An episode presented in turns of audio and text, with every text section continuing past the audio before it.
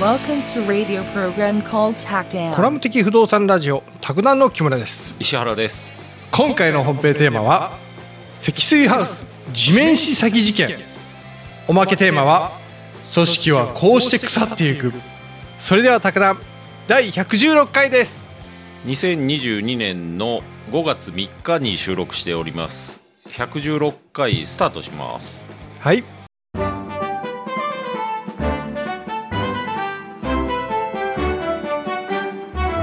積水ハウスの地面師の詐欺事件っていうのが以前にあってああ前言おうたやつねうんまあまあ有名だと思うんですけど、これ石原さんがなんか小説かなんか読んだやつそうですねうん、うんあとウィキペディアとかにももうどんどん載ってるんでへとりあえず本編ウィキペディアをちょっと見ていこうかなと思ってえほうほうほうう、ん。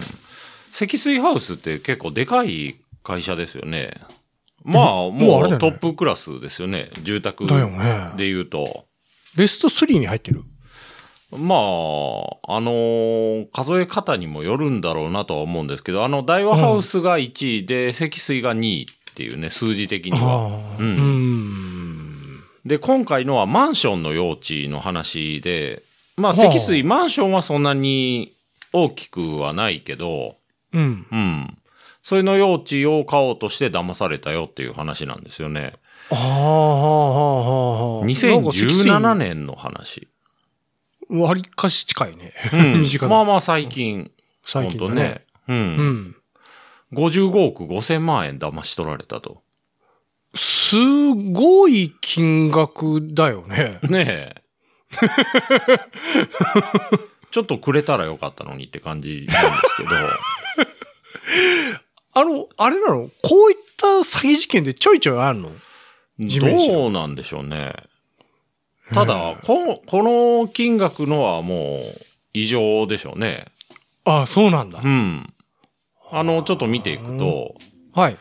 えっと、事件の舞台になったのが、は旅館なんですよ。旅館の辞めあ。はた跡地っていうか、まあ建物残ってて、あ。はあはあ旅館もともと海機関っていう旅館があって、海がうん喜ぶ館と書いて海機関。はあはあうん。で、もう不動産業界ではかねてから注目の案件だったと。あそこの土へ地えいいよねと。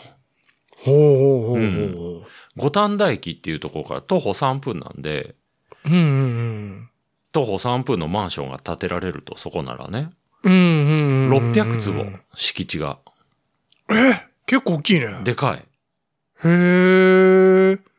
街中にあってそんな大きいのあったんだ。そう。ねえ。あの、Google マップのストリートビュー見ても、うん。あのーストリートビューって年代、何年何年何年ってこう撮影したのがあるから、それ古いやつ見たら立ってるの見れますけど、へえ、あ、パソコン版か。そうそうそうそうそう。はあはあ。まあ、スマホは見れないのかな。あのーそれで遡ってみると、うん。えっと、街の中にこう、うっそうと茂った木があって、本当なんか森のような感じ。一角だへけ全然違う感じでね。ああ、はあ、はあ、はあうん。え、じゃあ潰れてから随分経つんだ。そう、辞めてからね。辞めてからもう、あのー住み続けてたんですけどね。け、あの、所有者が。あ、そうなの旅館うんに。そうそうそうそうそうそう。 600坪の。あのーまうあんちょっと話進めていくと、うん。えっと、ざっと概要ね、これ。事件の概要。うん。あのー積水ハウスが、うん。えっと、所有者を名乗る女と契約したと。はあ、はあ。 70億円で。うん。うん。で、間に会社挟みますよと。うん。イクタホールディングス株式会社っていうところをうん。間に挟むと。で、はイクタホールディングスが、その持ち主から、うん。えっと、60億円で買って、うん。で、積水がそれを70億円で買うみたいな 契約。だからイクタホールディングス美味しいですよね。10億円。え、右から左に流すだけでそう10億円。 10億円。すげえ。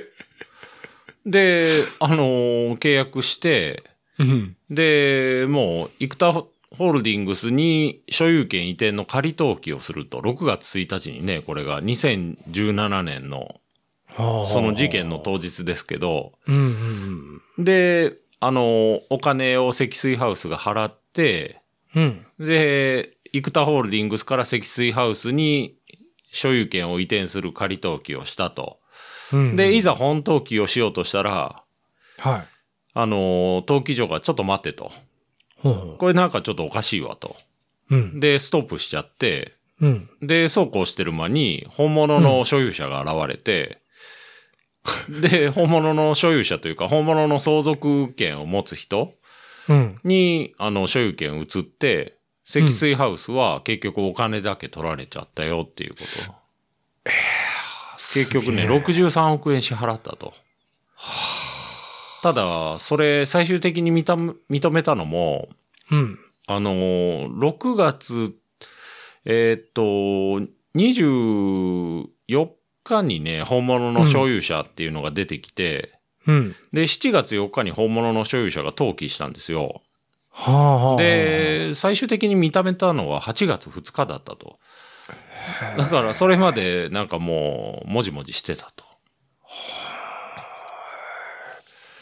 そんなんで騙されちゃうんだね。ねえ、どんなトリックがあったのかなっていう感じなんですけど、うんうんうんうん。だっ、て本当でかいですからね。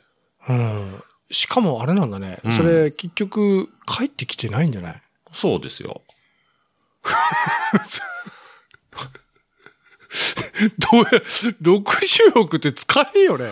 この間もなんかね、あ のーなんかのお金を行政が5000万円ぐらい配るやつを間違えて一人に配っ、入れちゃったみたいな。あれから、10万円を42セット、あ、じゃあ420世帯。帯。そうそう。それを1世帯に。。で4200までもらえますからうんで、あ、もう他に移しちゃったんですいません。もう罪を償いますみたいなね。いやいや、ダメでしょ。あれ、いいですよね、本当で、あれ、いや、どどう、使えないよだからね。やっぱね、口座ちょいちょい確認した方がいいで すね。あの、ネットバンクとかお金入った瞬間にメール飛んでくるやつあるから、うん。行政にはあれを登録しといた方がいいなと思いましたね。ああの、還付の受け取り口座とかね。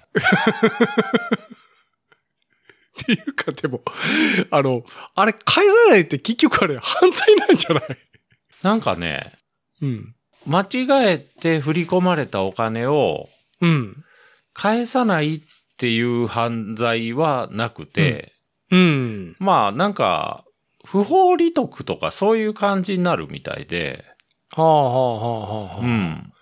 だから直ちにそれを逮捕するとか、うん。そういうのはできないみたいですね、実際。どっちか言ったら、なんか、まあ、民事上の手続きになってくるのかなっていう感じが。はあ。だって、その420世帯のうちの1世帯だが、うん。絶対わかるじゃろ。そんな。いや、もうそれは分かって話もしてるでしょ。あ、いや、あの、周りの人。ああ、まあ、それは同調圧力いうやつですよね。日本人うのんと好きな。 うん。ええそう。だって、あれじゃない、もう、うんなんか、小さそうな、なんか町だったが、うん。ねえ、うんそしたら、あ、あそこのお宅、なんかもう4200万独り占めしてどっかにやったらしいよ、とかま言あ、って。ただ、行政新たに配るでしょ、そりゃ。まあまあ、配るだろうけど、ええその町には住みにくくならんかな、と思って。いや、そりゃでも4000万もらったら別にね、引っ越したらいいかな。もうええんかな。えバイバイ金ってなるかえら。そうそうそ うそう。どっちを取るかですよね。別に、ええまあ100万ぐらいでも僕いいですけどね、何言わ れても。 100万なんなら。なんなら、ええ全 然 4000円ぐらいで言われたらちょっとムカつきますけど。 ?4000 でバイバイ金しちゃったら。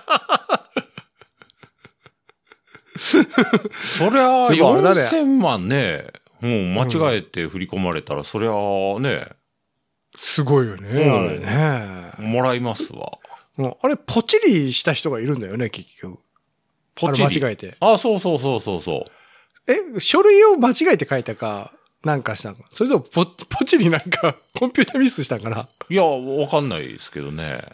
え、あう れんす、すっげえわ。あの、ほら、前、石原さん言うたじゃん。あの、水道代とかああいったのって、うん。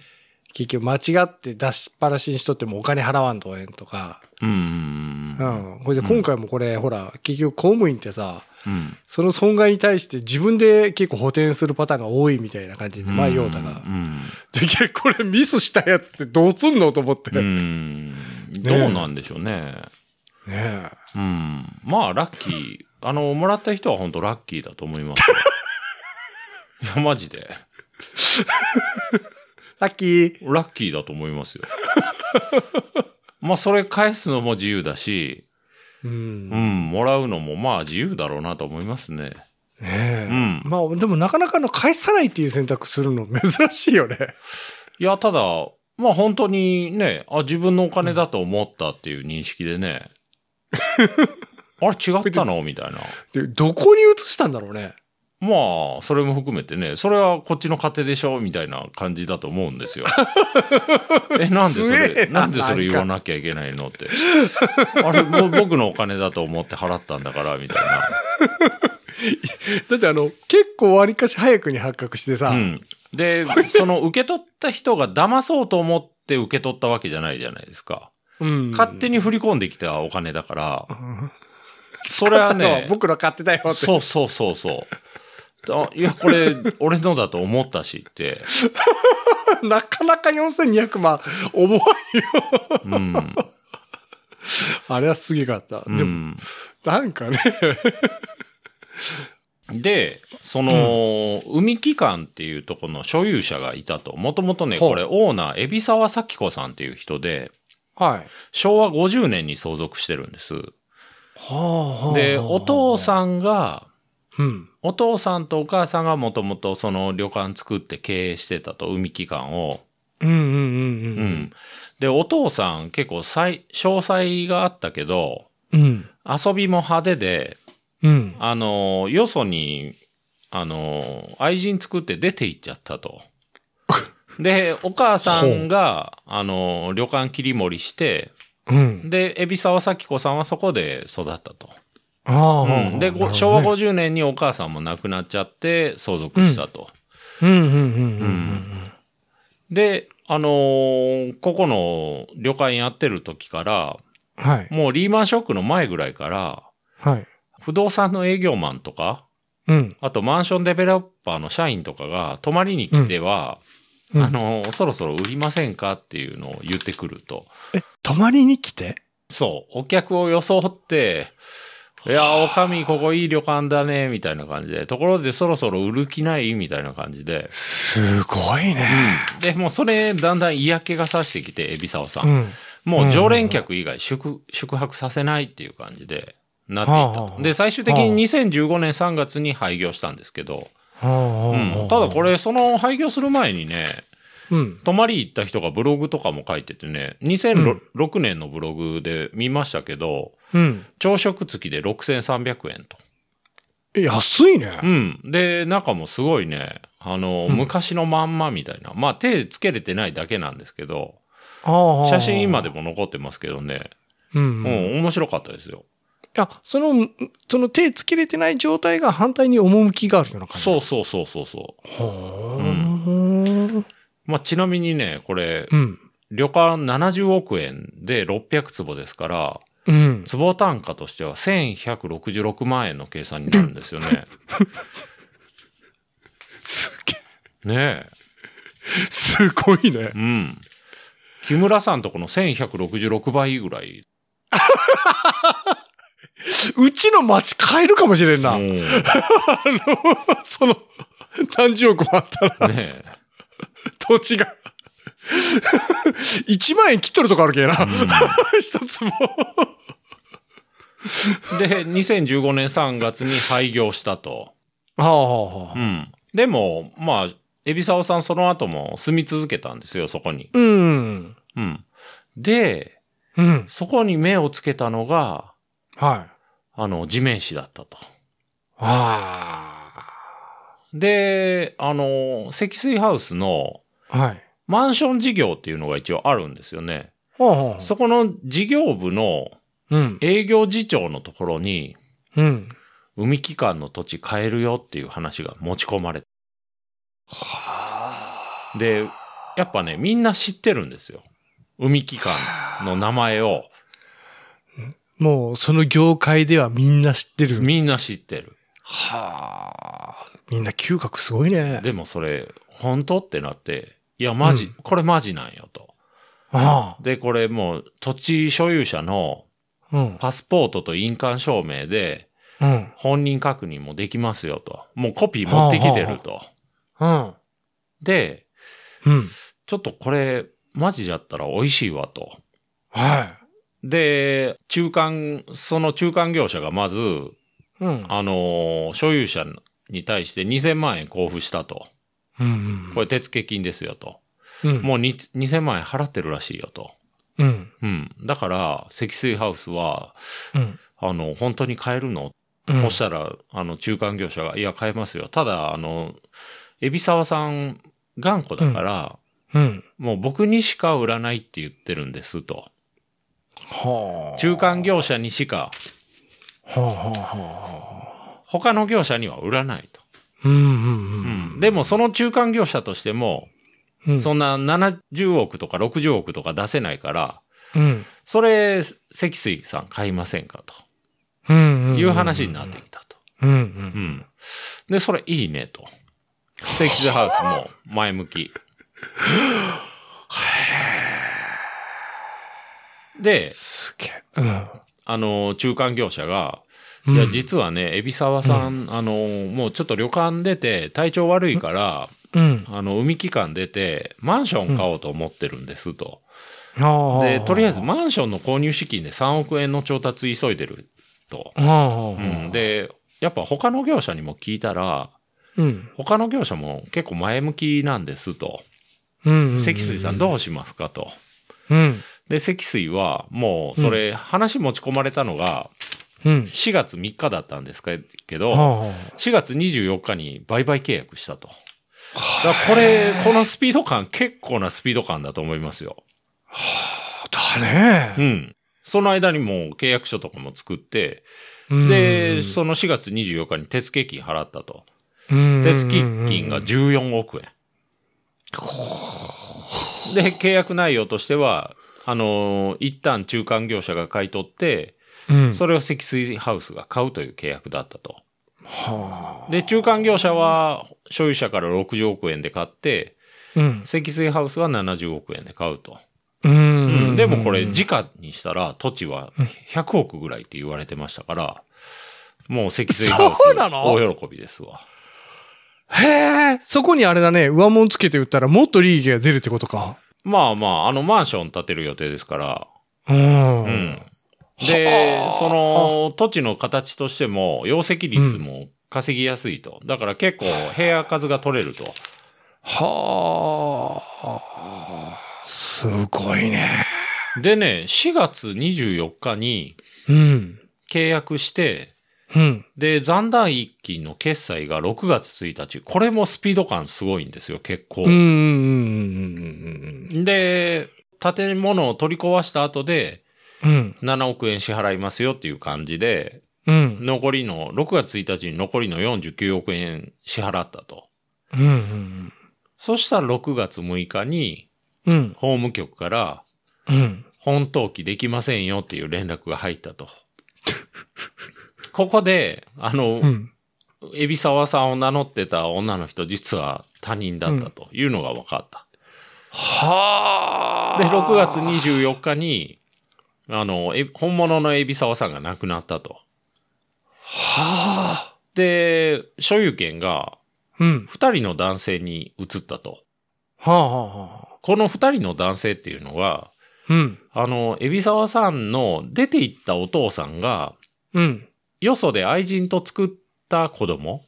はあだ から、い、異母兄弟、海老沢さんからしたら、はあただね、複雑やエビ、エビサワさん、あの、子供とか、配偶者いないんで、マジかうん。そしたら、所有権はもう全部その兄弟ですわね。はあ、その兄弟はあれなんだね。その旅館経営とか何も携わらずにそれがは転がり込んできたような。うん。まあ、相続ってそういうもんでしょうね。はあ別に、経営してようとしてまいと、う、うんんだって兄弟の仲も悪そうだけどね。うん、もう兄弟の仲が良かろうと悪かろうと、はあ。そういうもんですわ、そう。そういうだかもら、んだから揉めるんですけど。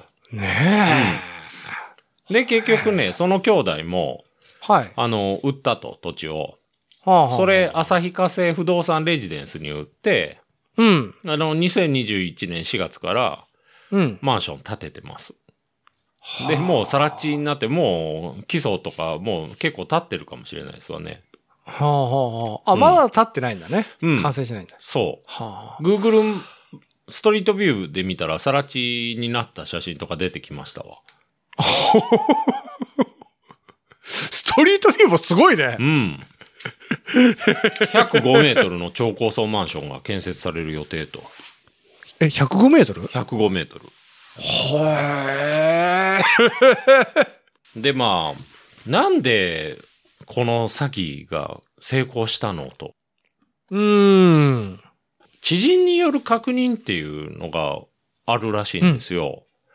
結局ね、 うんエビ、エビサワさんのそのパスポートとか持ち込まれた時に、はい。その写真をうん。海機関の近所の人に見てもらうと。はあはあはあ。で、海老沢さんって、その、海機関で生まれ育ってずっといるんで、うん。近所の人だったら写真見たらわかるんですよ。うん。で、そのパスポートの写真が、を見せて、これ、海老沢さんですかって見てもらうと。うん。そしたら近所の人、知らない人いないから、いや、これ、海老沢さんだよとか、うんえ、これ全然違う人ですよとかいうのがわかると。はあはあ。で、実際その、パスポートの写真は全然違う人なんですよね。うん。う。ん。その地面師の仲間なんですけど、はあう。ん。その、女の、あの、パスポートの写真の人が実際、あの、取引の現場にも来てたんですよ。はあはあ。それはだから全然違う人だったと。その確認って何いきなりどっかにアポ取らずに行って、うん。そのパスポート見見せて確認するような感じなのかなその近所に行って。まあ、そうでしょうね。別にアポを取る必要ないかと思います。はあの、気軽に、これ間違いないですかっていうね。ちょっと教えてほしいんですけどっていう感 じで。あ。うん。え、でその時に、あ、間違いないですって言うんだ。まあ、近所の人にね。近所の人に聞くんですよ。え、でもその近所の人って、え、はい別にそのグルとかじゃないんだろ何人も聞いたら、まあ間違いないでしょうね。へえ。っていうか、そんな確認の仕方するんだねで。それを、うん。やってなかったと。一切。あ、あ、やってなかったんそあ、そうなんだう。。そへえ。う。それを結構一ずさんだ回でね。も、一回でもやっとけば、うんそのパスポートの写真全然違う人だから、近所の人なら一発でわかるんですよ。はあはあはあはで、他の業者はやってたんですよ、それを。あ。はあはあはあはあ。だから、他の業者は途中で引いてるんですよ。そうなのうん。で、食いついたのが積水ハウスだ。ええ他の業者は、じゃあ、こう、事前、こう、事前にこう、ふ防いだのに、うん。積水やらずにそのまま行っちゃったんだ。そうそうそう。やっぱね、僕たちの町とかだと、うん。あのー知り合いの知り合いぐらいだから、みんなが、ああ、ああ、あああの、本人確認とか言うても、うん。まあ、わかるんですよ。うん。う。でも、それはやっぱ、こういうとこ行ったらわかんないですよね。その、この人が本当に所有者かどうかって本当わかりづらいと思いますよ。その、登記情報を取っても、そこに顔写真載ってるわけじゃないですから、うん、うん、うん、うん、うん、うんうんあくまで、所有者の住所と名前しか載ってないから、うん、うん。その住所と名前の、例えば、なんか書類持った、保険証とか持った人が現れても、その保険証が偽造されてたらわかんないし、そうだよね。 そう。で、パスポートって、実は偽造しやすいらしいですわ。あそうなのうん。でね、今回のはどうかわかんないけど、うん。本当に、やばい偽造は、うん。あの、本人になりすましてパスポート作りに行くっていうのがあるみたい で、それができるみたい。マジっすか。はすっげえ怖え。い。そうなんですよ。で、本人の知らない間に住民票を移して、ううん。で、よそでパスポート作って、また住民票戻すみたいな。 その間本人が住民票取りに行かなかったら気づかないんですよね。あれもだからね、メール飛ばしてくれないとダメですよね。そういう関係。あなた、住民、あの、パスポート出しましたよとか。ああ、あの、普通のね、通販サイトだったらそれ普通だから、うんアカウント、今、パスワード変えましたよとか、いちいちメール来ますから。だかでら、もその時まに新規で、あれだよね、メアドを作っとったらもうダメだよね。なんか。 あ、まあ、それ、メールアドレスを変えましたよっていうメールも、古い方に来るようになってるんですよ。うんうんうんうんうん。じゃあ、すごいなあだから、行政のその安全性って、まあ、しょぼいですわね、本当そうだね。本当にね。まあ、各行政機関は精一杯やってるんだろうけど、やっぱ、パスポート見たら、うん。他のとこはそれで信用しちゃうし、うんう。ん。いや、もう十分だよ、ねパスポート。そうそうそう。ただやっぱ、あの、本人確認の身分証としてはパスポートはちょっと弱いみたいですね。そうなんだ。うはん。運転免許証の方が偽造しにくいとか。あはあはあはあはあ。で、なんか、全然あと伝えのカードとか作作れそうだよね。うん。あの、他にも、その、 うん電気料金の本人宛ての、あの、郵便とか、うん。うん、そういうのも合わせて確認するべきなんですよね。へあのー不動産取引の台帳っていうのを作るようになってて、え。はい。まあ、賃貸も売買も、あの、取引が終わるごとに台帳を作っていくんですよ。一、つの取引に対して。ううんん。それで、売買の時には特に、どういう方法で本人確認したかっていうのも記録に残していかなきゃいけないんですよ。ああはあはうあはあん。、で、今回のもこれ56億円何が問題って、うん。これおそらくね、お金がうんアンダーグラウンドな世界に流れてるんですよ。もうそれこそ、反社とか、もっと言うとテロリストとか、はあはあはあはあ。もうどこに行ったか全然わかんないんで すよ。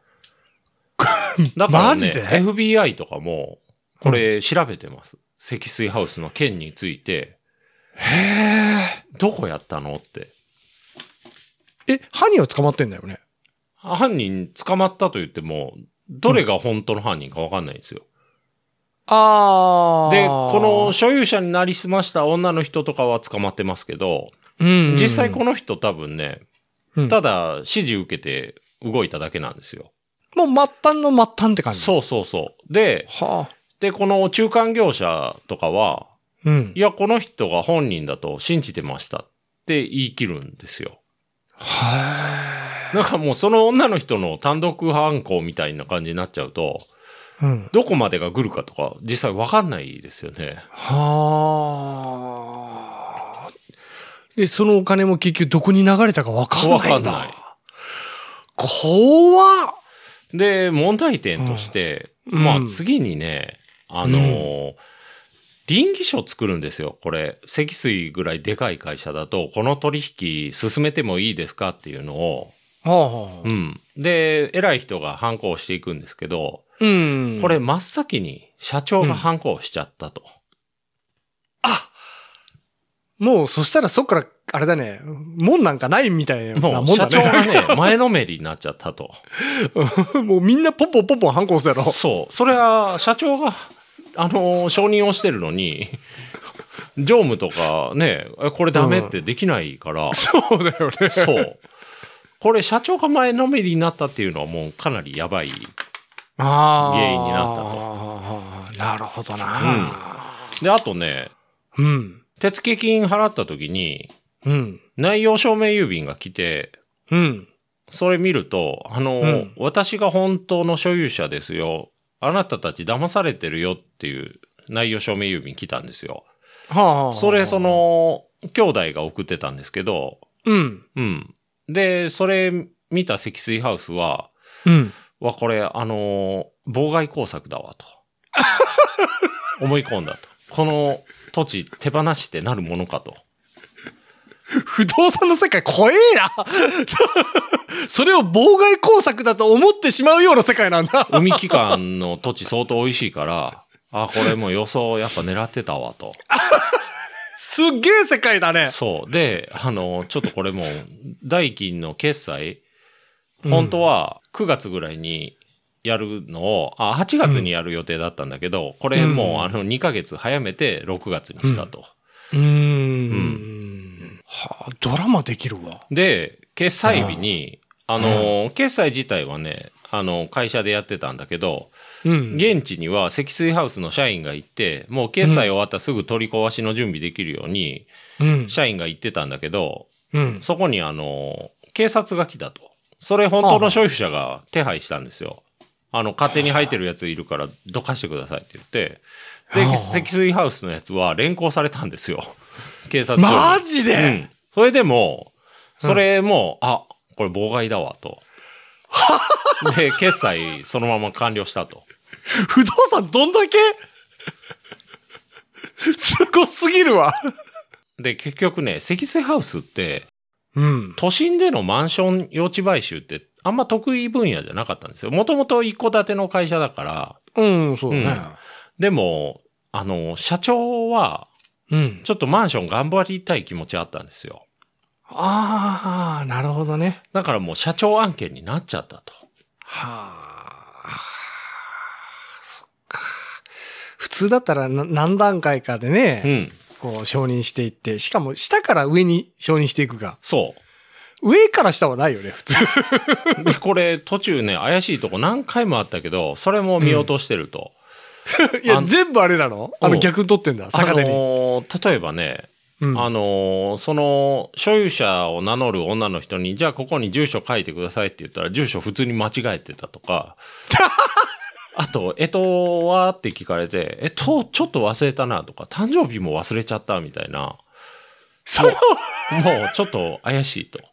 その、その人もあれだね、女優じゃないね、うん全然。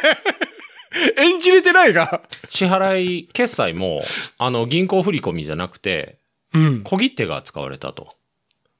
ほう小ほう切手ってもう現金と一緒ですから、ももう記録が残る。らないと。で、あとね、会、あの、中間会社の名前もね、途中で、あの、あ、ちょっとこれ間違えてたんでって言って名前が変わったりしたと。そんなんかもうありなのもうクソクソ怪しいと。で、なんでそれ見落としたのっていうのもあってね。うん。で、それもこれも全部ね、やっぱりね、あのー前のめりな社長がいたっていうのがあったんでしょうね。はあ。で、この社長っていうのが、もともとね、会長もいるんですよ。あ社長が安倍さん、あ。はい。会長和田さ安倍さん、やっちゃったな。ん。うん。で、この和田さんっていう会長は、はもいうむちゃくちゃ実力会長で、はあ。もともと営業めちゃめちゃ好きで、うん。それでもう、あの、積成ハウスでかくした人なんですよ。はあ、はあ、はあ、はあ。和田さんねえもう現場の叩き上げみたいな。そうもしかしてはあ、の、名古屋だったかいた頃に、うん。その頃まだ積水ハウス一戸建てしかしてないんだけど、うん。ちょっとこれ本社に黙ってアパート建てようみたいな、あ の、の農家の人、土地余ってるから、うんこれ、うちの技術でアパート建てたら絶対、あの、儲かるわ、みたいな。うんで、本社に黙ってアパートガンガン売って、で、本社が後からもうしょうがねえなって承認したみたいな。へえ。それが今のシャーメゾンですわね。あ、そっから、うん。だからもうすごい人なんですよ。和田さんっていう会長は。それ相当だよう。ん。そういう伝説持ってると。で、もう、は、あのー、会長になってからも、ちょっと今後は海外だなと。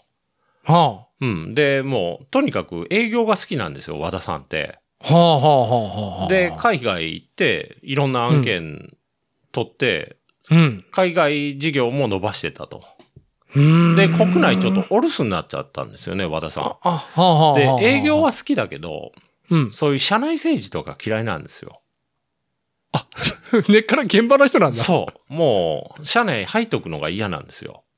へで、一、方この安倍さんっていうのは、うん。その和田さんに、まあ、あの、引き抜かれたような感じなんですけど、うん。そんな営業も得意じゃないし、うん。でも社内政治めちゃくちゃ得意なんですよ。 で、和田さんの言うことよく聞いて、うん。社長になった感じ、はあ。 10個下ぐらいで。はあ、はあ、はあ、はあ。うんもう本当に先輩後輩みたいな感じなんだね。ほいで、うん。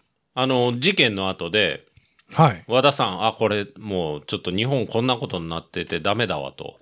うん。これでもう和田さん、ちょっとこれ、詐欺事件、責任明確化しようって言って、うん。あの、取締役会で、うん。あの、社長解任動議出したんですよ。安倍、お前ちょっともう、爪腹切れと。うん。うんうん。そしたら、何が起こったかっていうと、うん。あのーまず、取締役会で、うん。その動議が否決されたんですよ。えで、それなんでかっていうと、安倍さんの方が社内政治うまくて、はい。はい取締役10人とかなんですよね。はあ、はあはあ、で、票を取ってたんですよ。安倍さんが。5人。ちょっと待って。そこにも、何でそれ。で、あれって、和田さん、あら、否決されたわって思ってたら、会長だよね。会長が、うん。うんそしたらいきなり、返す刀で、うんじゃあ、あの、和田さんの解任を採決しますみたいな感じになって、で、最終的に和田さんが辞めることになったと。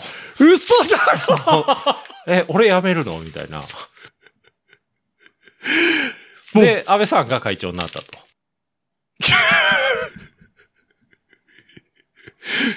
すすっごい。本当に半沢の世界だよ。はすごすぎるんじゃけど。い。ねえ。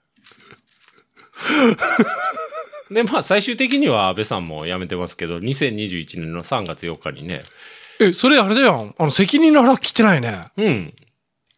ただ、あのー株主代表訴訴訟が起こされてるんで、うん。うん。あのーそり株主がやっぱり、その、50億円返せよと。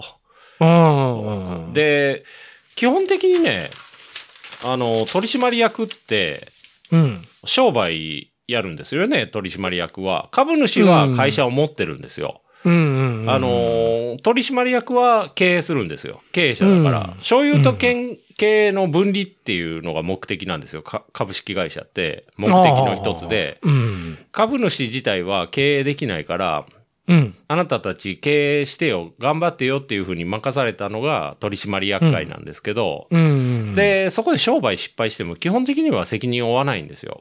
商売ってやっぱ、儲かる時もあれば損する時もあるから、うん。そんな絶対儲けてよっていう約束できないんで、うんうんうん。た、だ、全館注意義務違反があった場合は、うん。その責任は取ってよっていうのがあるんですよ。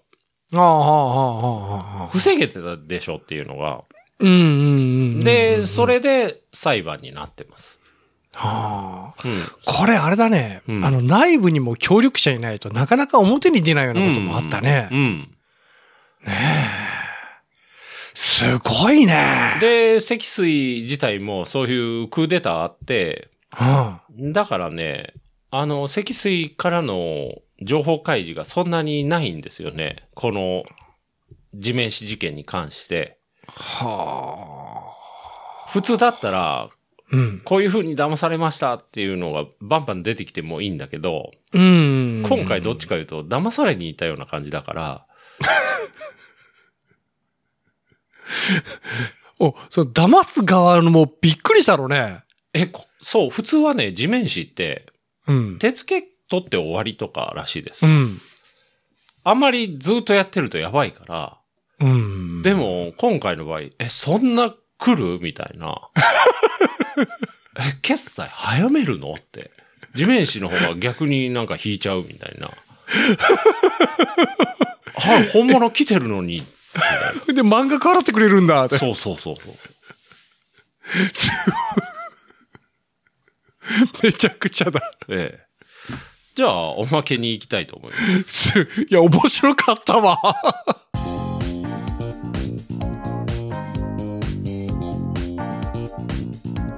で、おまけも、はい。おまけも、積水ハウスの話の続きなんですよ、今日は。はうんあ、あの、藤岡忠さんっていう人がね、うん。えっ、と、保身っていう本を書いてて、はそれがまあ積水ハウスの地面師事件を元にした本なんですけどあ、あ、ああ、うんさっきのやつね。そうそうそうそうそう、うんそれの作者があのー現代に、えっと記事を出しててうん。それちょっと紹介していくとうん。積水ハウスの株主代表訴訟が行われててはい。で、証人か、証人尋問とかやってるんですけど、うん。その時のあの、被告の、まあ被う告ん安倍さんとか会社の人間なんですけど、うん。証言を見ていくと、うん。まあ会社結構腐ってるねっていう感じがあっそうだね。 て、はい。それちょっと見ていこうかなと。もうね、あの、当事者がその責任から全力で逃げ切ろうとする保身の体系が見えてくると。ああ、はあ、はあ、はあ、はあ。まあ事件、あの、55億5900万円騙し取られましたよと。うん。で、こ、の、地面師っていう言葉聞くと、うん。すごいなんか巧妙なのを想像するけど、うん。今回の事件は全然目新しさもなくて、うん。うん、全然昔のままだったと。うん。もうなんかベタ。タな地面師だったと。はあ。あ、ベタな手だ。そうだねそうそうそうそう。で、業界でもなんで積水騙されたのっていう声が上がってたと。そうなんだ。はい。でもうアングラー世界にお金をばらまいちゃったと積水ハウス売り上げ自体は2兆円なんですけど、はあ、はあ、はあ、うん、はでもその会会長やってた和田さんも怒ってあ。うん。銀行がオレありオレオレ詐欺に騙されるようなもんやとこんなのは 銀行って絶対騙されないじゃないですか 普通うん。うん。は。うん。うん。はあ。ででもこの和田さんもほら企業辞めさせられてるかそうそうそうそうらねえ 納得いかんじゃろうな、そうそうなんですよ。でこの取引の倫理書決済したのがうん、社長の安倍さんだったと。うんうんうんで安倍さんはあの、うんクーデターを起こしてうんうん和田さん辞めさせちゃったとそこがすっごいねすごいですよね。だって和田さんってさ、うん結局全然間違ったことをせずにうん、もう責任を取れよ安倍みたいな感じで、うんうんね、言ったらうんうん反対にあれだろ役員とかみんな手合わせて 組んでからそう自分が辞めさせられるんだろそうそうそうそうめちゃくちゃじゃんか社内政治を怠ってたのが原因なんでしょうねまああのそこのあれなんだねそこに全然倫理観というかあん全く働かないんだねうんねえ怖いね、まあねなんでそうなったかっていうと、うんその倫理省に反抗してるのも取締役の取締役会のメンバーが何人かいるんですよはあだじかゃあら自分たちのそれ欲しいなそれ反抗してる人はうんうんあの安倍さんが責任追及されると次は自分だなっていうのもありますからはあまあ保身ですわねもうまさには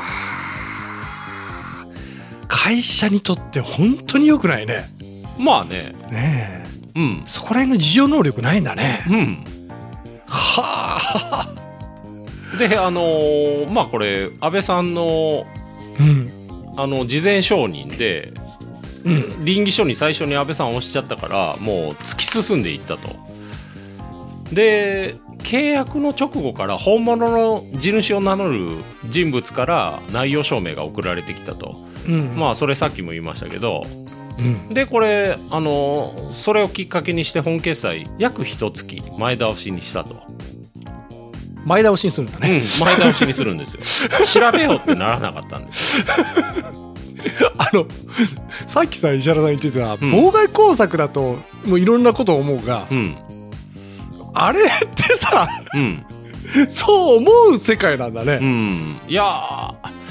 まあそれでねこれ、内容証明が来た時に内容証明ってそれ自体が結構大事ですわねやっぱりうん来たらドキッとするもんなんですけどうんまあ僕らはどっちかというと家賃早く払ってくださいという内容証明来るぐらいのもんなんですけどうん一般的にはね全然おこうお目見えするような、あのもんじゃないよだからやっぱこれねあのー家賃結構貯めてる入居者にうんこれ内容証明送ったらうん解決することもまあまああるんですよああそうもなうんだビビってそれビビるよ、うんそんなもん来たらねえまあ内容証明っていうのはそのこういう手紙を送ったよっていう控えも郵便局に残るようなだだからあの時この手紙を送りましたよねっていう証拠になるとうんうんうんうん、うんまあただそれだけなんですけどねああまあでも裁判するときに結局あなたその手紙受け取りましたよねその内容確認してますよね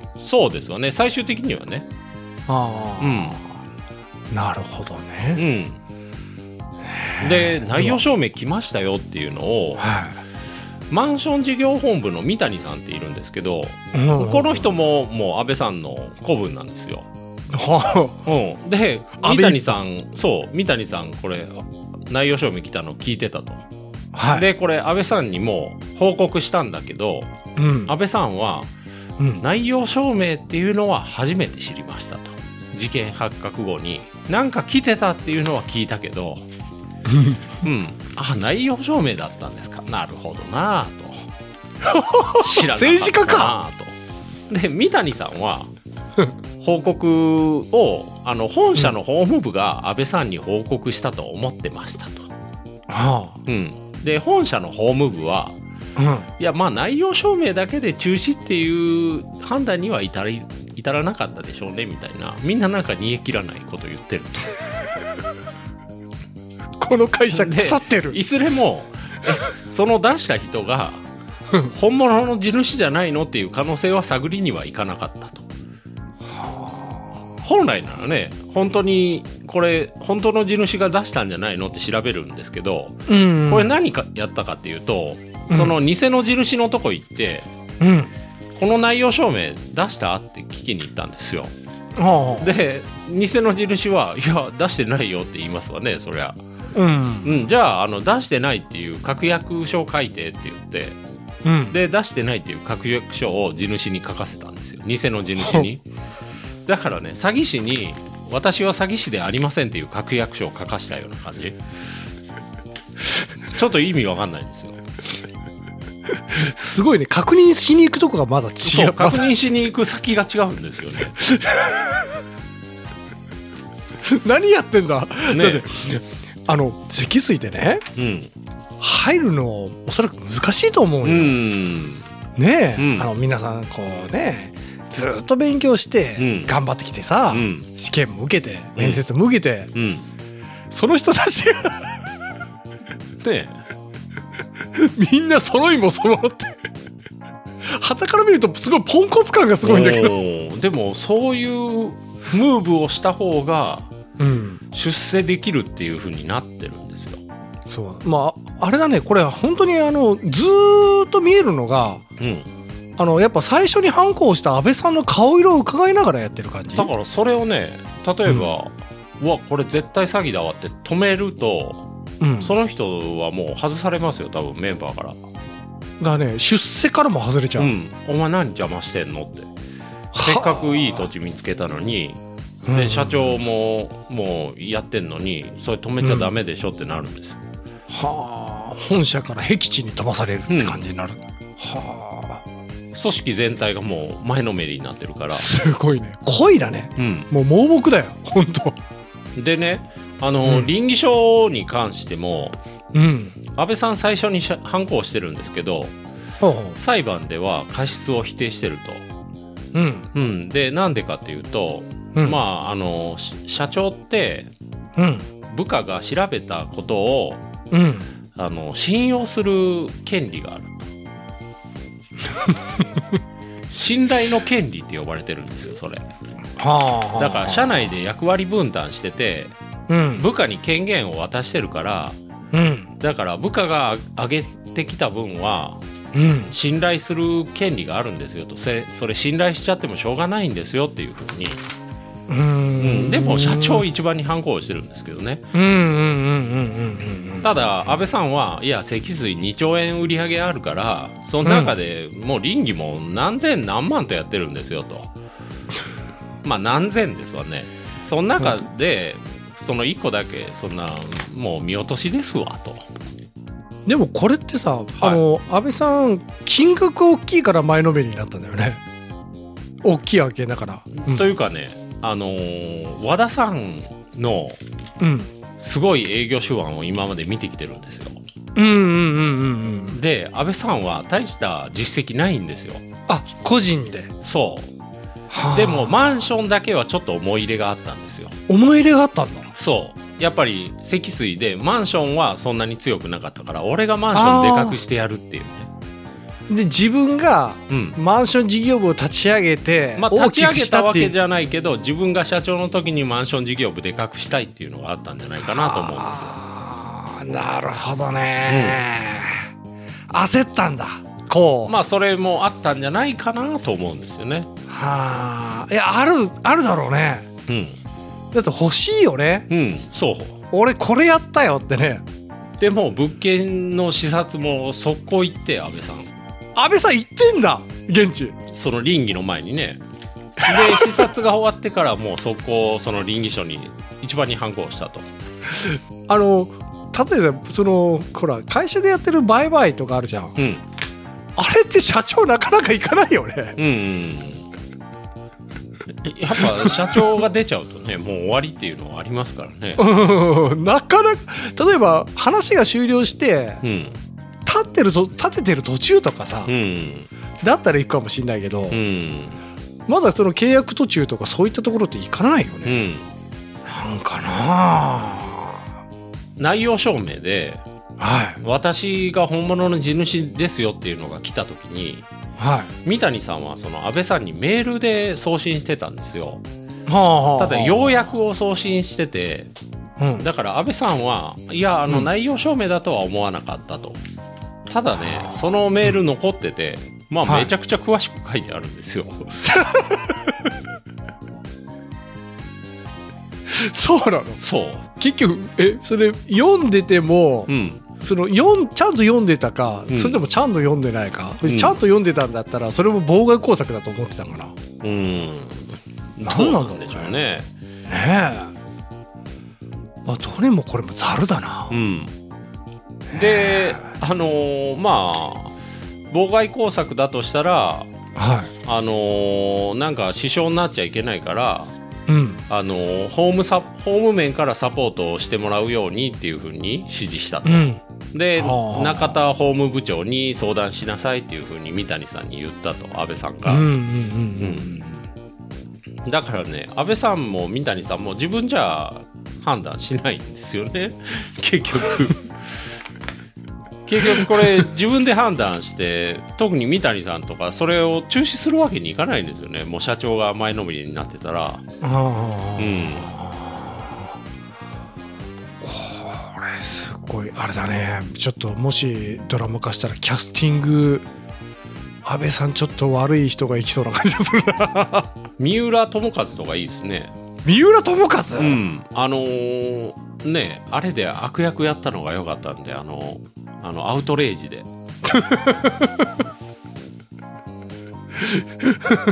じゃあ和田さんは和田さんはね和田さんどちらかというとこれで言うとほら正義側になるだろううんただでもちょっと抜けたとこがあるっていう感じなんでね最後負けるもんねうんねえ ほいであれだからあのその会社の中でずーっと翻弄されるやつが主人公なのかなうんすっごい絶対これドラマできるわではいあのー決済の前倒しに関してもあちょっとあってうんえっとそもそも決済の前倒しってうん社内規定では別に代表取締役の承認をもらう必要はないんですようんそういう規定になってるんですよ、別にもらう必要ないっていう、もらうひ必要がありますっていう規定がないんですよ。はあはあはあはあでもね、これね、あの社長に決済の前倒ししますからっていう了承をもらいに行ってるんですよ。はあはあはあこれはね、不動産部長の黒田さんっていう人が、うんこれちょっと社長にもらってこいって。で、黒田さんは、やっぱこの取引ちょっとやばいっていうのを嗅ぎ取ってて、うんだから、決済の前倒しとか言ったら、うんこれ本当社長にちゃんと言っといた方がいいよとうんいうふうに言ったと。で、うんうんうん結局社長、うん、いいよってなったんです けど、決済前倒ししたらいいじゃんって。こう社長にこの進言というかする人いなかったから結局ね、社長ですからね。例えば「社長これ危ないですよ」とかおうで、それあんまり言ってると、自分もう、あの、飛ばされちゃ飛うばされるんで、修正できなくなるんで。怖え会社だ働けないよ っていうかね、でも、どこの会社もそんな感じだと思いますよ、本当。大企業病おまあ、それもあります わね。あぶねえいや、どこもそんなもんだと思いますよ。だってあのうさんくささ途中でこう感じてるやつってたくさんおったんじゃないやっぱ現場で叩き上げのやつなんか、でも、それよりも、社長が急いでるっていうのが、もう一番なんですよ。なんか公務員的だねまあ、組織ってそんなもんなんでしょうね、結局。ねえうん。で、その社長をはい喜ばせた人が出世していくんですから。はあへえすごいうん。で、まあ、この記事だ縮図をと見、たよ株主代表訴訟は大詰めを迎えてると。まだね、まだね、出てなかったと思います。あの、結企業論で的にも安倍さんは。辞めたんだよねまあ、最終的には、あの、退任ですわね。別これに責任取ってっていうわけじゃなくて。もう普通に優待した感じそうそうそうそう そう。じゃあ誰が責任取んのいやもうあの普通に仕事の上でのちょっとした不運だったよねで済ませようっていう感じだと思います、だってこれあの内容的に言うと安倍さん訴えられてもおかしくないじゃないまあまあ訴えられてるんですよそれであの個人でそのか株主に、うんうん、個人的な形で訴えられる可能性あるよね損害賠償を求められたりまあ個人的にそれが今回のその株主代表訴訟なんですよね、あうん、ねえのらりくらりと買わせるから見てないんですよとか、そう全部現場に任せてましたねじゃあ、うん通用せんと思うけどねまあでもそれが通用しちゃうんでしょうね結局ねえ、これほらさっきドラマ化するって言ったじゃんうんドラマ化したらあれだろうねそのテレビ局当分積水の CM 流れんだろうなああネットフリックスでしょうねやっぱやるとし たらやっぱその辺のあれから絡みのないところそうそうそうそうそう強いねネットはそううん本当そうだ、うんうんテレビってあれあるもんねまあ意見絡みそうですよねすっげえねもしくは NHK がやるとかね。ああはいはいはい、うんあでも会社名をちょっこ直に出さずにか まあ出してもいいでしょ。別に事件だから。事件の一つとしてグリあれグリコ森永のおねおー。うん あんな感じかうん。はあなるほどねだから今回の分はすね、どっちか言うとね、地面師よりも、その、組織のうん腐り具合っていうのがね、目についくや。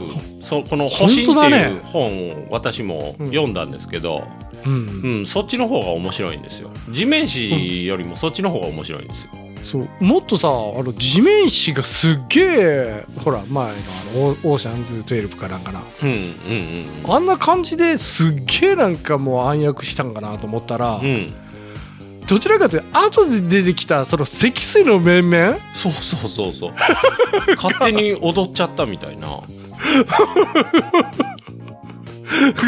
がすごすぎて、うん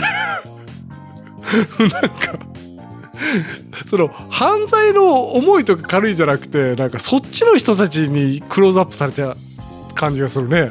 うんねえお前ら何やってんだよってあの騙されたお前らが悪いんだみたいな感じでね、うんなっちゃってるね、うんそこまでだっていろんなことが「いやいやあれ違いますよ」って「あなたたち騙されてますよ」とかうんねえあの結局ほらあのその騙す側もさなんか下手くさなところがあったろ、うんそうそうねそう そうで結局ねうん会社の組織としてもはそのこの保身の筆者が結構言ってるのがいはいまず日本の持ち合い株式っていうのがすごい問題だっていうふうに言っててはあはあはあはあはあそれってあの例えば積水ハウスの取引先とかうんうんうんうんが積水の株持ってて積水もその取引先の株持ってると、うんうんうんうんうんそしたらねうんよく前物言う株主とかっていう言葉がね村上ファンド事件の時とかあったんですけど、物言わない株主ができるんですよね、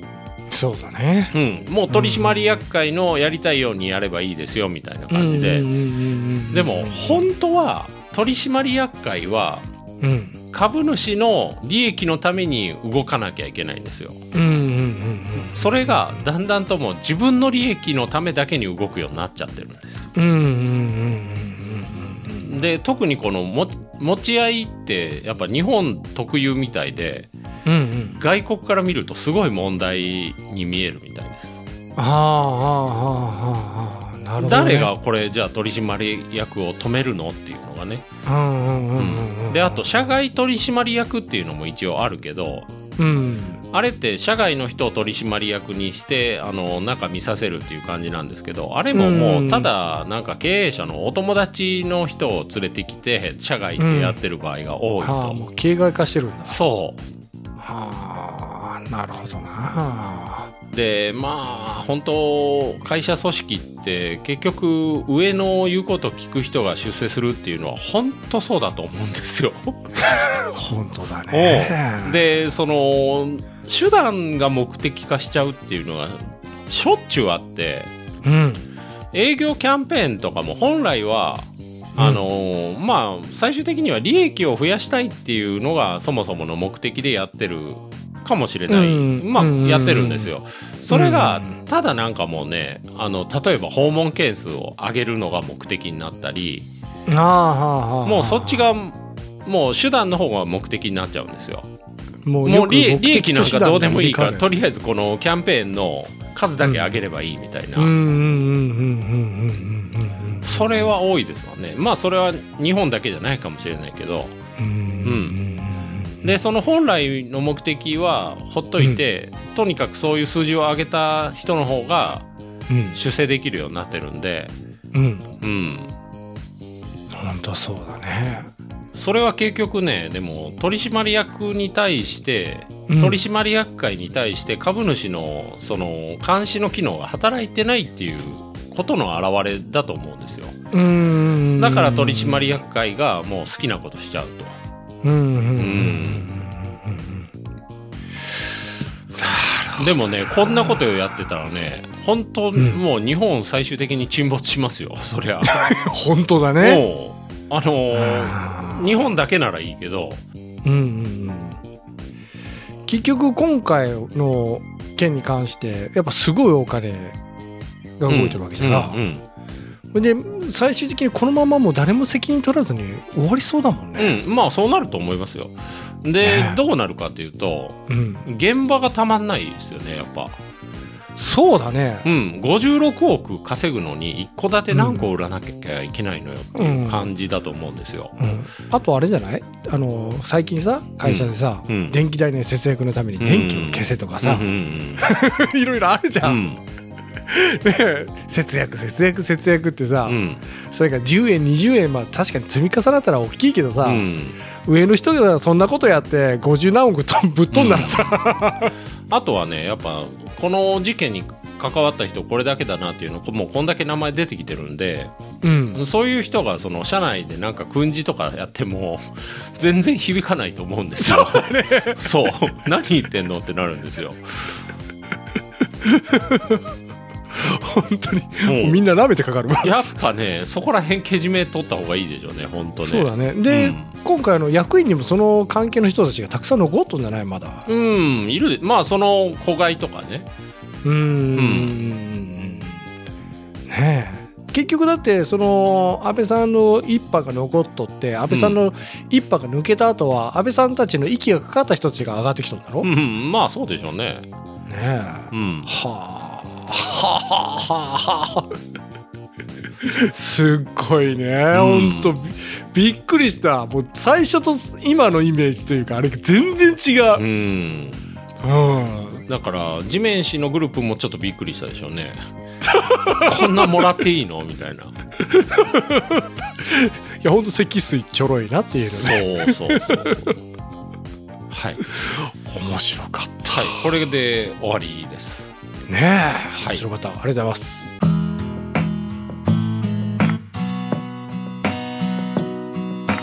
あのーお便りをいただきまして、おおはい。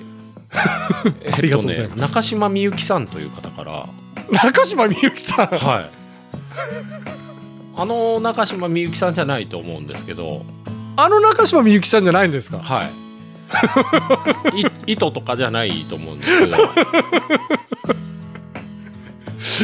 詩を語ってくれるのかなと思ってい、あのー石原さん木村さんこんにちははじめましてあはじめましてとある不動産会社のコールセンターに勤めているものです、ほうほうほうほうほう先お疲れ様日です卓談という興味深い番組にたどり着きまして、はい30話ほど一気に傾聴しお二人のファンになりましたよろしくお願いいたしますとああありがとうございますで、嬉しいあねのうんー賃貸管理会社ははい鍵を保管していない会社が多いのご存知でしょうかとえかどうする鍵保管してるイメージありますよねそうだねで例えば入居者が鍵なくしたら「すいません鍵かあのコピーするんで貸してください」みたいなうーんで以前はマスターキーを管理するのが普通だったんですがうん今は入居者さんが鍵を紛失したり